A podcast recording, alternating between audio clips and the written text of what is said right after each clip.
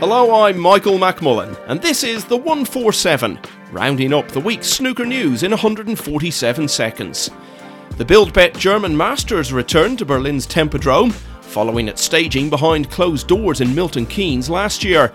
24 year old Zhao Xintong knocked out former world champions Mark Williams and Judd Trump, with a win over Tom Ford sandwiched in between, before seeing off Ricky Walden 6 3 in the semi finals.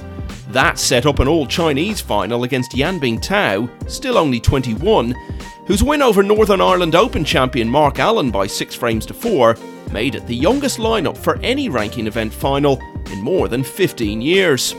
On the day, Zhao made his own bit of history in an astonishing 9 0 win, only the third time there's ever been a whitewash in a multi session ranking final.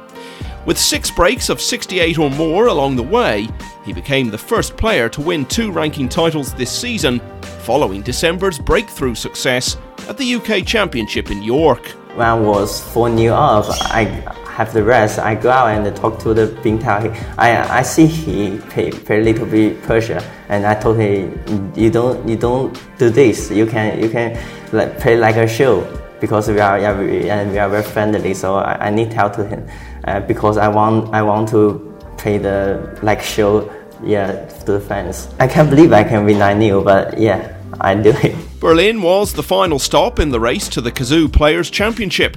And Mark Selby's defeat to Yan in the last 16 means the world champion won't be in the lineup for Wolverhampton, having missed out on being among the 16 players who qualified from the one year list. The field and draw are now set, with Ronnie O'Sullivan and Judd Trump forming the undoubted clash of the first round next Tuesday night. Play begins on Monday, 7th of February, running to the 13th. Check out wstv.tv forward slash tickets.